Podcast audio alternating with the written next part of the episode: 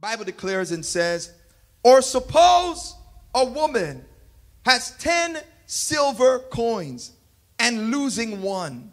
Does she not light a lamp, sweep the house, and search carefully? Someone say, carefully. Carefully until she finds it. And when she finds it, she calls her friends and neighbors together and says, Rejoice with me. I have found my lost coin.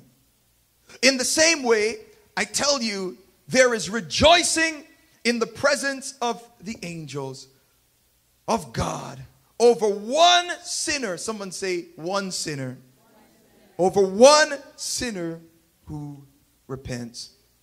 And so I started this series, Lost and Found, um, you know, last week, talking about my son Gabriel and the scare that my wife and I got. If you missed that one, go back and check that out uh, in the replay on YouTube. Uh, with this in mind, you know, I, I want to continue talking around God's heart for the lost, even as we are getting ready to head into this Easter season and we are now moving, getting prepared for Easter Sunday. And I've been encouraging you to invite people to come and connect and all of this and even to watch and, you know, and even beyond Easter, that we would share the heart and the passion of the Father. And so, with this in mind, you know, I, I, don't know if you're like me, but every now and again, and there was one time in particular this happened, and I that I want to note, but you know, have you ever been in a place where you have lost a file? I mean, I don't know if it was an assignment. I don't know if it was like, you know, you know, back when you used to have those flip phones and there's that one picture that one picture that you're like, man, I, I know it's all blurry and pixelated and all that, but there's so much nostalgia that's attached to that picture. I need to find the picture. And you go, you open the, the, the phone, you can't, you know how those chargers used to break? You got to like hold it in the right position. You got to put like the, the piece of scotch tape on there, and you just got to hold it long enough for it to charge, you know, so you could turn that thing on. You don't even know how you're going to transfer it, but you just want to find it. And I'll never forget, man, I lost this file and I needed this file. And, you know, every now and again, you know, when Gmail starts shading mans and is like, yo, your storage is full. You need to start deleting stuff, right? Or you're not going to receive emails. And so from every now and again, I just del- start just deleting stuff. Deleting things. I'm like, well, you know what? I have this someplace. So I'm just, you know, and we'll delete it. And and, and I'll never forget, man, I needed this thing so bad. I, for the life of me, couldn't find it. I thought it was in Google Drive. Yo, listen, man, I don't, don't, don't sue me, Apple, but yo, you can't trust that cloud, fam. Like some of y'all are putting way too much trust in this puff of smoke. You know, I don't know where, where is the cloud? Tell me where the cloud is. I don't know. It's just up there. You know, and we're putting all our trust, putting some important stuff in there. And I went and I looked on Google Drive. I'm like, surely it must be on Google Drive. Went there, wasn't on Google Drive. And then you know, this, this is how you know you're serious. Watch this. Then I had to go back to the old email address.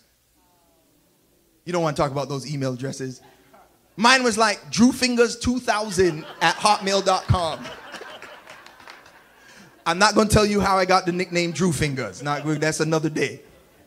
But But I'm back there, I'm doing the thing, I'm trying to remember every password that I've ever had and all this stuff, trying to get back into email, you know, and some of y'all have some of those emails. Juicy Lips 5000 at Yahoo. Yahoo. It's time for a change. Some of y'all putting that on your job interviews. You know, but you know, I know, know I'm not by myself. Went there to the to the Drew Fingers email. Wasn't in the Drew Fingers email, man. And so I'm searching all sorts of things, whatever. And then you really know when things get serious when you got to go to one of these hard drives. Some of y'all is like, what on earth is this?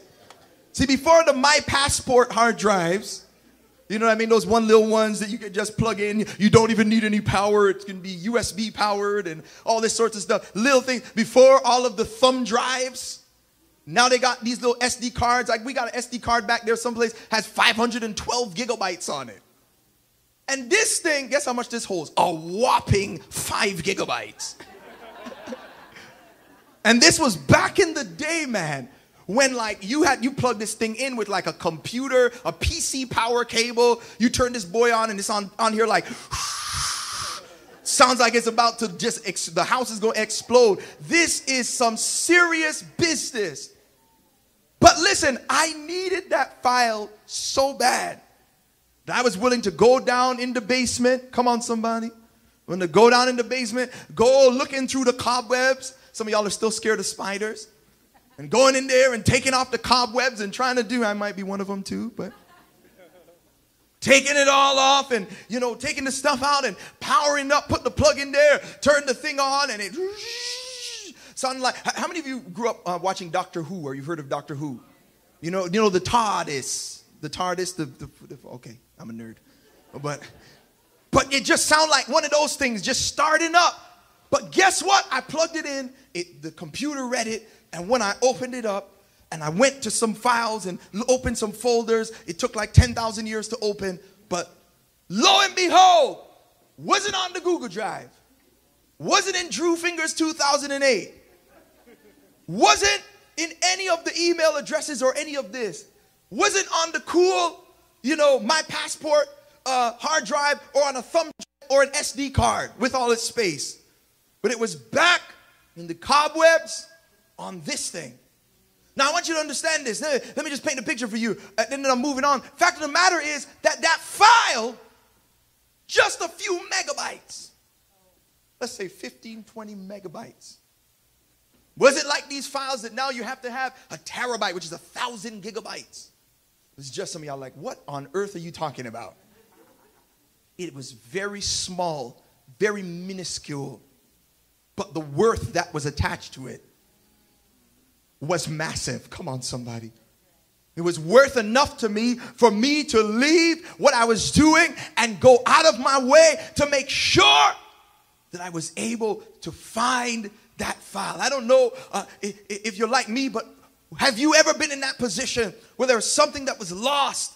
Might not have been a file, but something that was lost and you desperately needed to find it. How many of you know this thing that was 15 megabytes could have been worth thousands of dollars, all just a piece of paper? Had massive value even though it was small. Are y'all with me on today? And I love this because Jesus talks about this parable. And last week we looked at lost sheep. But today we look at a lost coin. And it's powerful because I believe he's intentional. He's intentional about using this symbolism and these, uh, these varying types of symbols to talk about God's heart for the lost. Talks about sheep going astray because sheep often do that. That's why there's songs like, Are we like sheep? You heard that? Handel's say, Are we like sheep? Have gone astray. Okay, anyway. Classical music is dope. So look, so anyway, but then now he talks about them as coins. And this is especially indicative of worth. Somebody say worth. Now I want to I, want to start this. I want you to look at this. Bible says in verse 8, or suppose a woman has 10 silver coins. Someone say 10 silver coins and loses one. Now, I want you to note this these 10 silver coins, she loses one. And it says, Won't she go and search for this? Now, in the original, in the original is the word drachmas. Somebody say drachmas. And a drachma was about the value of today of 15 cents. So, all in all, these 10 coins that this woman had uh, was about the sum of a dollar, a dollar and a half.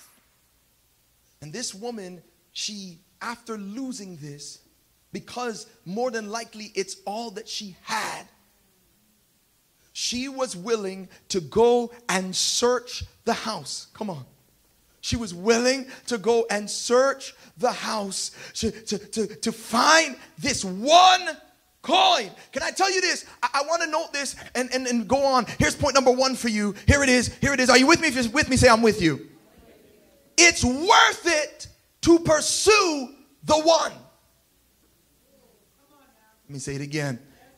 It's worth it to pursue the one. In fact, that's good enough to tell your neighbor. Look at your neighbor. Tell him, neighbor. Oh, neighbor. Oh, neighbor. It's worth it to pursue the one. Yeah, I mean, I mean, uh, didn't she have nine more? Did she have nine left? I mean, like, you know, looking at it like, uh, I, I, often say this to people. I always say, uh, it's not about what you've lost, but it's about what you have left. And that's great and that works in certain cases. But how many of you know that that doesn't work in the case of salvation?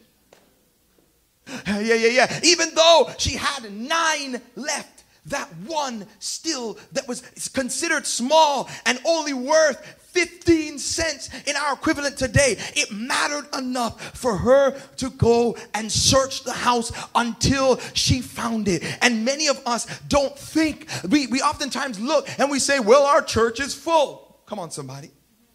Our church is full. Through the week, we got tens of thousands of views on YouTube, or we have all these people that follow us. And you may look around and you may think, well, you know, fact of the matter is, I might look and see what's up, and that's it. Well, the fact of the matter is that even though there's all these people, there are over six million people in the GTA. Come on, somebody.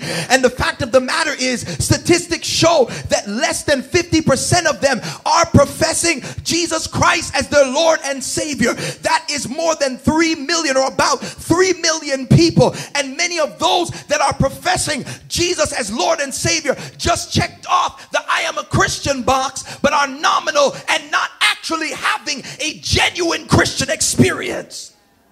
And so we must never get to the place where we look around and think, come on, somebody, that because the house is full, that that means that there's no work to be done. There are millions of people in this city that are yet to know about the love of Jesus and his heart and his passion for them. Who is with me on today? I want you to understand that you and I can't get ourselves filled to the point where we show up and think our work is is done. Wherever the worship of Christ is not present, that is our mission field. Many of us are too busy sending money across seas, which there is nothing wrong with that, as we are doing it as well. But you should be equally or even more so going after the neighbors in your, the people in your neighborhood that do not know Jesus. It's not enough for just most of your family to be saved. I wonder if it's someone someone in here that knows that there's some uncles that still need to know about the life changing power of Jesus. Come on, somebody. It's some cousins that still need to know about the delivering power of Jesus. I wonder if it's a church in here that knows that it's not enough until I want to see every single one of my loved ones come to know the gospel of Jesus Christ of Nazareth, a husband or a wife. Come on, it's the words. And you might be saying, Me and my kids are saved. But you never stop praying for that spouse until you see God open their heart to the gospel. Come on, somebody. You ought to pray for folk and declare the gospel and live it out until people die. Because as long as there is life, there is hope. And some of y'all have given up on your family members too soon, saying they're hopeless. Come on, somebody. But there is no one that is beyond the saving power of our God. I wonder if it's a church in here that can give the Lord praise because he is a savior. Man. I love what Charles Spurgeon says. Charles Spurgeon, one of, they call him the Prince of Preachers. He says, uh, and long time ago, he's one of the ODGs. He, you see, fact matter is, says, if sinners be damned, at least let them let them leap to hell over our dead bodies. And if they perish, here it is, let them perish with our arms wrapped around their knees, imploring them to stay. If hell must be filled, let it be filled in the teeth of our exertions. And let not one go unwarned or unprayed for. Oh my, too many of us letting our loved ones bust hell wide open when you didn't open your mouth and tell them about this thing that you so uh, you so adamantly believe about. And there are many of us that have given up and we've joined the gossip band instead of the prayer train. Come on, somebody. It is time for us to get back on our knees and cry out to God for our loved ones, believing that He is able to deliver. It's worth it to pursue the one. Are you with me? Yes. It's worth it, man. We will do Jesus was Jesus if it was only one person, Jesus would have come and this is what Jesus is showing us in these parables. Uh, you know, and we see this picture throughout history. If it was just one, it was still worth the death of God's son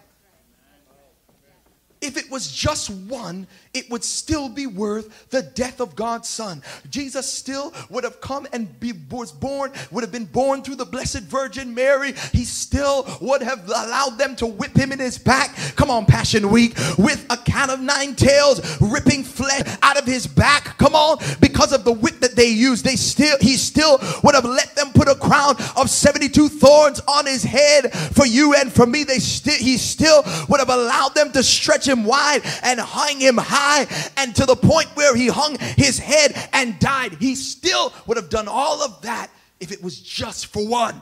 And then I want you to note this. I want you to note this because the fact of the matter is, even many of us would have looked at that woman searching for that one coin, and we would have said, Look, man, the end of the day, it's not worth it. You can get another 15 cents. Fact of the matter is, I want you to understand this though that those 10 coins were worth, for the most part, in that day and age, 10 days of labor. And so, in her case, as someone who we believe was poor in this position, it was something that was worth it to her, even though we would look from the outside and say that is small, so that's not worth anything. Just like my file is only 15 megabytes, but was worth a whole lot.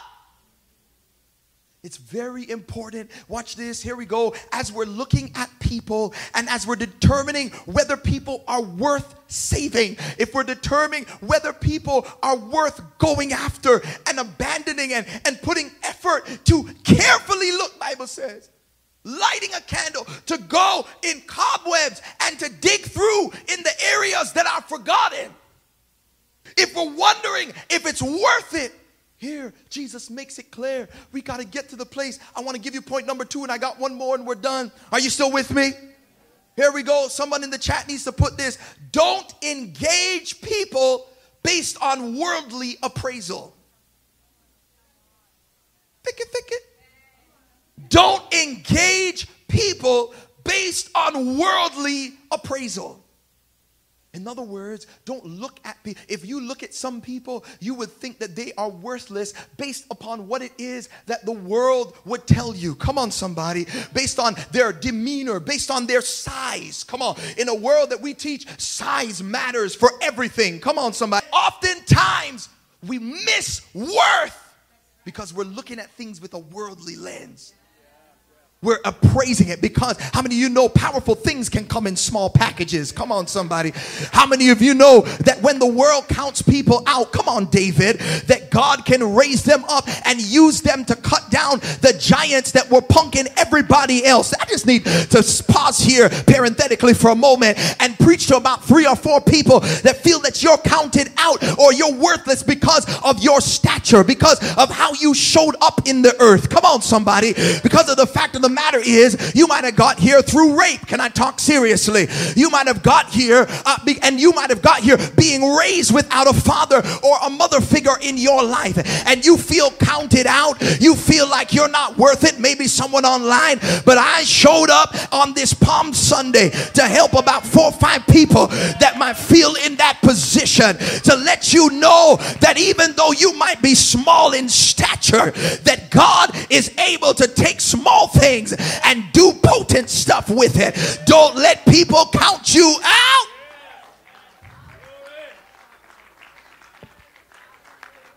Oh, can I preach this thing? Because see, many of us miss, you miss the wealth that God has for you. You miss the relationship that God has for you. You miss the friendships that God has for you. You miss the job that God has for you because your eye, oh my gosh, your eyes are bigger than your mouth. Come on, somebody. Y'all don't know what I'm talking about. At the end of the day, many times you're looking at stuff and you want something bigger, and God is saying, Yo, guess what? I can give you potent things in a smaller package. Are y'all with me today? And it's important when we're talking about people, when we're talking about reaching folk. I'll never forget, man, you know, our church, uh, uh, we were out and we were doing uh, an outreach. You know, we were giving away pop, and uh, we had got back back in my church in, in Grand Rapids, Michigan. And before we had a lot of money or anything of this nature, and we, you know, went out and we got 500 cans of pop, and we were like, this is dope. We're about to go ham. We're going to go out and we're going to love on people and invite them to come to church. And so we're giving pop to people, and we're putting cards in their hands, and people are coming out and they're like, Yeah, let's go, and whatever the case may be. And the fact is that in that moment, right, uh, there was a guy that came up, one of the people that came up, you looked at him and his appearance, it might have seemed as if he was someone that had the appearance of being homeless. Come on, somebody. Or it might have been, he might have looked like someone, you know, that we would not have expected to come out to the church, you know, because of where he, what his appearance looked like. Can I tell you that out of all of the people that we invited and gave pomp to that that was the only guy that came to the church and people were judging him based on his appearance and all of this. Can I tell you that he became one of the biggest givers at our church to finance the ministry? Come on, somebody. And the kingdom of God in our church. Many times we look at people and we are judging them based on worldly appraisal when in actuality, those people might hope might be the game changers that you need to go to the next level. Who am I talking to on today? I want you to read. I want you to see this. I got one more point, uh, so give me a give me a couple minutes. Uh, but I want you to peep this. James chapter two. What book did I say? James chapter 2. I want you to go to James chapter 2 and I want to read from verse 1 through 7. I want you to look at this talking about even how we do in church how we do in church. I want you to look at this. Watch this. Bible says for the sake of time I'll read it. My brothers, show no partiality. Someone say no favoritism. Here it is. As you hold the faith in our Lord Jesus Christ, the Lord of glory. For if a man wearing a gold ring and fine clothing comes into your assembly, and a poor man in shabby clothing also comes in, and if you pay attention to the one who wears the fine clothing and say, You sit here in the good place, while you say to the poor man, You stand over there. Oh my, are you seeing this? Or sit down at my feet. Have you not then made distinctions among yourselves and become judges with evil thoughts? Listen, my beloved brothers, has God, has not God chosen those who are poor in the world to be rich in faith and heirs of the kingdom, which he has promised to those who love him? But you have dishonored the poor man. Are not the rich the ones who oppress you and the ones who drag you in court? Ooh and they are they not the ones who blaspheme the honorable name by which you were called? Obviously this is their this society was crazy in this time frame and people treated that treated people uh, with kindness or with dishonor based on how they assumed or based on their exterior or what it seemed like uh, the class that they were in. Come on. And james is calling this a sin. It's the sin of partiality and this is why, this is why, when you look around, we've had people come in and they've had the nerve to ask us, So, uh, do you have a special seat for us? And it's like, No, we actually all are sitting where we're sitting. Come on, somebody. And the fact of the matter is, there should be no partiality in church. How many of you know that the rich need Jesus, and many times the rich need Jesus more than the poor folk? Come on, somebody. I want you to understand that everybody needs Jesus, and when it comes to reaching the lost, we should not draw lines or only reach, reach people or treat people based upon their status financially or in an exterior sense. This is a worldly appraisal are y'all with me on today? And I want to end here because this is powerful. Watch this. The first parable ends, the first parable ends with the sheep, with a sheep that goes out. And it deals with, watch, someone going away, the sheep going away. Watch the text. Bible says she loses a coin. Doesn't she light a lamp, sweep the house, sweep the house, fick, fick, sweep, sweep, sweep, sweep, sweep the house, and search carefully until she finds it? Oh, I want you to peep this. Did she go out to find the lost coin? The coin was lost in the house. Many of us think that because we see people in the visible church, that they're a part of the actual church. I wonder if there's anybody in here that realize and understand. Here's point number three for you that I'm out of your way. Don't limit your search for the lost to those on the outside.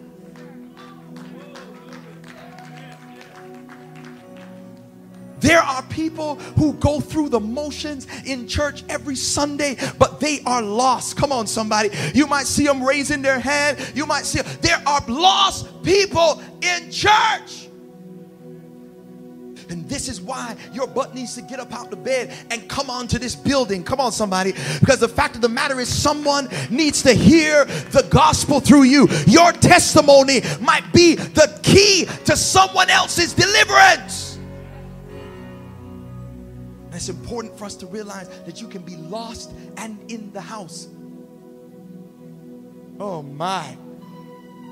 And many of watch this, watch this, watch this. It's easy to hide in the house. Because when people look at you, as long as you're doing the motions, oh y'all, oh they must be one of us. Okay, you you you, yeah, okay, we good. How many of you know people, people, and this is why we encourage you. We never assume that you are in relationship with God. People wonder why do we call people to salvation every week? Because Bible makes it clear that it's not just people on the outside, but you can be lost and in the house. And listen, I want to talk to you that are watching, that have been connecting, that are here. Yes, we are going out, but Jesus died for you as well. And many of you who are going through the motions, I dare you to stop faking the funk and open your mouth and cry out and ask God for his help and his salvation. And those of you stop appraising folk and thinking because they're going through the motions they got it ask for questions, do life with people. And let us get to the place where the heart and the passion of Christ is not just seen outside the walls. Come on, somebody. But the coins that are lost in the house are worth it as well. If this message was a blessing to you, go ahead and put those hands together and give the Lord some praise. Glory to our God. I'm encouraging you and imploring you to go to possess the heart of Christ, to see the lost found. Allow Him to use you to reach those who are far from Him. Even those who you think are not worth it, I dare you to pray for them. Oh, glory. I dare you to show the love of God to them. Even the stone faced ones that act like they don't care and they don't want it. How many of you know I tell people all the time what's happening on the outside is not indicative of what's happening on the inside? God can do a work in someone and be doing a work in someone. That post that no one liked, the right person saw it.